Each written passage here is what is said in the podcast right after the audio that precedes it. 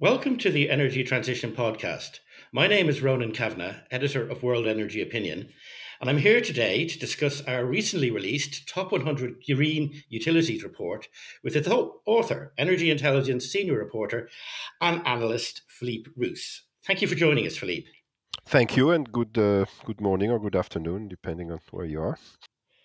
Um, so, firstly, Philippe, could you explain to the un- uninitiated what this report does? Well, first of all, uh, even though it's called the Green Utilities Report, it's actually about uh, power generators. So, some of those are utilities, but some of them are pure generators or what what's uh, commonly called an independent power uh, producer, an IPP.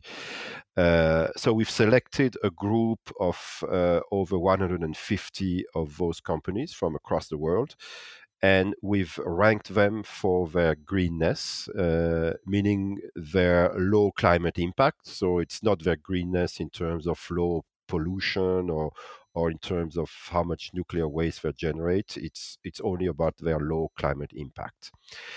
Uh, the rankings are calculated using a system of points in which uh, each company is awarded up to 200 points. Uh, 100 of them uh, are based on emissions intensity or the CO2 emitted by megawatt hour generated, and the other 100 on uh, uh, renewable capacity, uh, especially on non hydro renewable capacity, basically solar and wind. And the top 100, uh, just to give a rough indication, represents uh, almost 50% of the world's power generating capacity. Now, the ranking's in its 10th year now. I mean, what are the big changes you've seen o- over that period? Uh, well, since the first ranking, the total capacity in the ranking has increased by about 15% to 3,300 gigawatts, up from uh, 2,900 uh, 10 years ago. Uh, but in the meantime, non hydro renewables have more than tripled to almost 500 gigawatts, which uh, accounts for almost 15% of uh, total capacity in the ranking. That's up to just over 100 or 4% originally. Uh, and if you add to these non-hydro renewables, so to uh, wind and solar, if you add hydropower and nuclear, which are also carbon-free, uh, carbon-free assets now account for almost 1,500 gigawatts, or 45% of the rankings capacity, up from 35. Which also means, by the way, that fossil fuels still represent uh, more than half, uh, about 55% of the capacity, down from 65% in 2011. So still a way to go. But how has the emissions intensity of this power production changed over the decade? It, it, it has decreased on average by about 3.5% annually, which is which is quite uh, uh, uh, over the past 10 years, which is quite remarkable. Uh, because if if that was sustained over the current decade, it would allow companies to slash emissions by about 50% uh, between 2010 and 2030, which is basically what experts say is necessary, is the first step basically towards uh, carbon neutrality in 2050. Well, that's certainly encouraging. But what are the big drivers of this? What's what's pushing it? Well, it's largely due to the switch, the progressive switch of uh, of, of large companies, of large incumbents' capacity uh, to more renewables, and among fossil fuel capacity to more gas and less coal. Uh, that's one thing. It's also due, uh, on the other hand, to the emergence of uh, specialized companies, specialized power generators, such as, for example, Acciona, uh, Spanish uh, infrastructure and energy company, which has been ranked first uh, this year, and it's the seventh time in a row.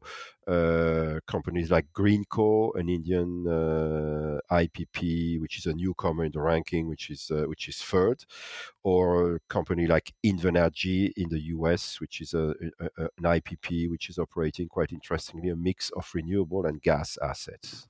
And speaking of newcomers, uh, yes, a newcomer. We have for the first time this year an oil company, which is Total or Total Energies uh, of France, which uh, entered the ranking in the 15th position, one five this year.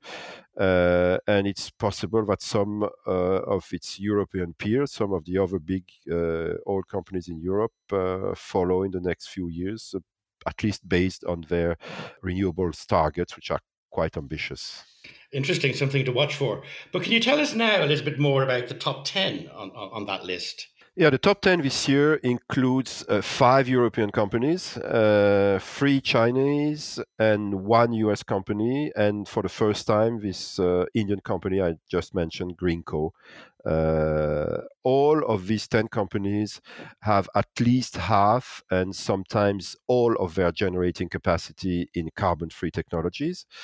Uh, and that includes the incumbent utilities which are part of the top 10, which is especially remarkable because these companies have to have to deal with uh, legacy capacity, with legacy fossil fuel capacity. So they have at the same time to handle this, this capacity and to progressively retire it and uh, build or acquire new renewable capacity to, together, the top 10 uh, own about uh, a bit over 20, uh, a bit over 300 gigawatts of uh, carbon-free capacity. That's about three quarters of, of their capacity, and that includes about 35% in uh, non-hydro renewables. So it, again, basically wind and solar. About 25% of hydropower and 15% in in nuclear, which is which is part of uh, of, of, the carbon-free technologies, and this translates uh, quite interestingly in an average emissions uh, amount of just over 100 kilograms per megawatt hour, which is rather low, uh, which means in, in, in, in tons about 150 million tons of CO2 emitted last year, which is down 85% from what the top 10 emitted in 2011. It was emitting over 1 billion tons. So change it. I mean, it, it, it, wasn't the same companies, but it's the it's a different top 10 and it's it's a very different amount of, of CO2. It is, isn't it? But at the same time, it's not all clean energy that's been added to kind of world world supply, is it? No, it's not. Uh, I mean, companies continue to shift their portfolios to add more renewables and to reduce emissions, but they are many of them are still expanding fossil capacity. Uh, last year, for example, wind, uh, solar, and hydropower accounted for uh, 70% of new generation uh, added by companies in the ranking, which means that the other 30%, that's some nuclear in the other 30%, but it's all it's almost entirely fossil fuels. Uh, and the companies in the, in the ranking have added uh, about 50 gigawatts, 50, of fossil capacity. It was mostly in China and uh, more surprisingly in Europe as well. Really, in, in Europe, that's that's surprising indeed. It, it's surprising and it's exceptional. It's it's actually due to the fact that Fortum, a Finnish company, uh, became the majority shareholder of Uniper, a German company which is uh, which owns 30 gigawatts of uh, fossil fuel assets, and this caused Fortum to fall from 40th uh, position last year to 60th position this year. Uh, Uniper is a German company, as I said, which was formed in 2016 when uh, one of the big two German utilities, E.ON, spun off its fossil fuel assets and uh, Uniper took uh, what was the new company created to to handle this this fossil fuel capacity, and quite which is what's interesting is that while uh, Uniper is mostly fossil fuel based, it start it's still targeting net zero uh, carbon emissions in Europe by 2035. It's not even 2050; it's 2035, and that's uh, that would be accomplished through a combination of uh, coal retirement on the one hand, and investment in new technologies such as energy storage, hydrogen, and carbon capture on the other hand. And what about E.ON? I didn't see it in the rankings at all this year. Yeah, that's correct. Uh, because following the, the spin off of Uniper, E.ON went one step further uh, in the past two years and they sold their renewable business to to RW, the RWE, the other uh, big German utility, in exchange for a, a stake in, in, that company. And that basically caused E.ON, uh, which was ranked fourth last year, to leave the ranking as it's it's no longer a generator uh, that's except uh, some nuclear assets that the company was forced to keep that is that's going to be retired soon. So so basically from from now on, uh, E.ON will solely focus on grids and retail supply, just like some other big utilities. Uh, particularly in the US, companies like uh, Con uh, in New York or Sempra Energy in California, which are big utilities but with almost no generating capacity. So a very different kind of business model, but we're uh, we're seeing regional differences that are considerable too, aren't we? So let's have a look at those. Can we just Europe first, as, as we be there with with E.ON and Fortum? Yeah, yeah. Actually, I mean, it makes sense because young to talk about Europe first because the, the transition has had its most dramatic impact on uh, on European utilities. Uh, on European oil companies also as well as a, by the way. Uh, since 20, 2011, uh, European utilities, European generators in the ranking have added almost 70 gigawatts of wind and solar capacity while retiring twice that amount, uh, 140 gigawatts of fossil fuel assets, uh, which caused a two-third fall in total emissions and a 55% drop in uh, emission in, in, emissions intensity, which is now uh, 175 uh, kilograms per megawatt hour, just just below uh, 200, down from twice that amount, down down from over 400 kilograms per megawatt hour 10 years ago. And uh, some of the big European utilities are are, are becoming uh, massive uh, global operators of of, uh, of renewable uh, renewable energy. They, they, include, for example, Iberdrola in Spain, Enel in Italy, uh, EDF and Engie in France. RW in or an EnBW in Germany, Ørsted in Denmark, or EDP in Portugal. So, kind of getting further along that kind of transition pathway. But what about the US then? I mean, it's playing catch up, presumably. Yes, uh, uh actually, U.S. companies in the ranking are following uh, a similar trajectory. Uh, they are still a bit behind, but it's it's it's uh, it's uh, it's quite encouraging, I would say. they have added some 40 gigawatts of renewables and retired almost 200 gigawatts of fossil fuel capacity since 2011 that caused a drop of 60% in carbon emissions and almost 50% in emissions intensity. Uh, and indeed, most US utilities have now uh, set climate goals which are in line with their European peers, and they are targeting, like the Europeans, net zero emissions by 2050 or sometimes before 2050. Uh, NextEra Energy, for example, which is the best ranking US uh, utility, uh, they don't have uh, longer term goals yet, but they're committed to cutting emissions intensity by two thirds uh, between two and 2005 and 2025, uh, which is quite quite a lot. Okay, so that gap will kind of close a bit. But what about China? It, it, it it's the you know the, probably the most important when it comes to the kind of climate equation. Indeed, and, and actually Chinese companies have dramatically grown, but they have gr- dramatically grown in all generating technologies.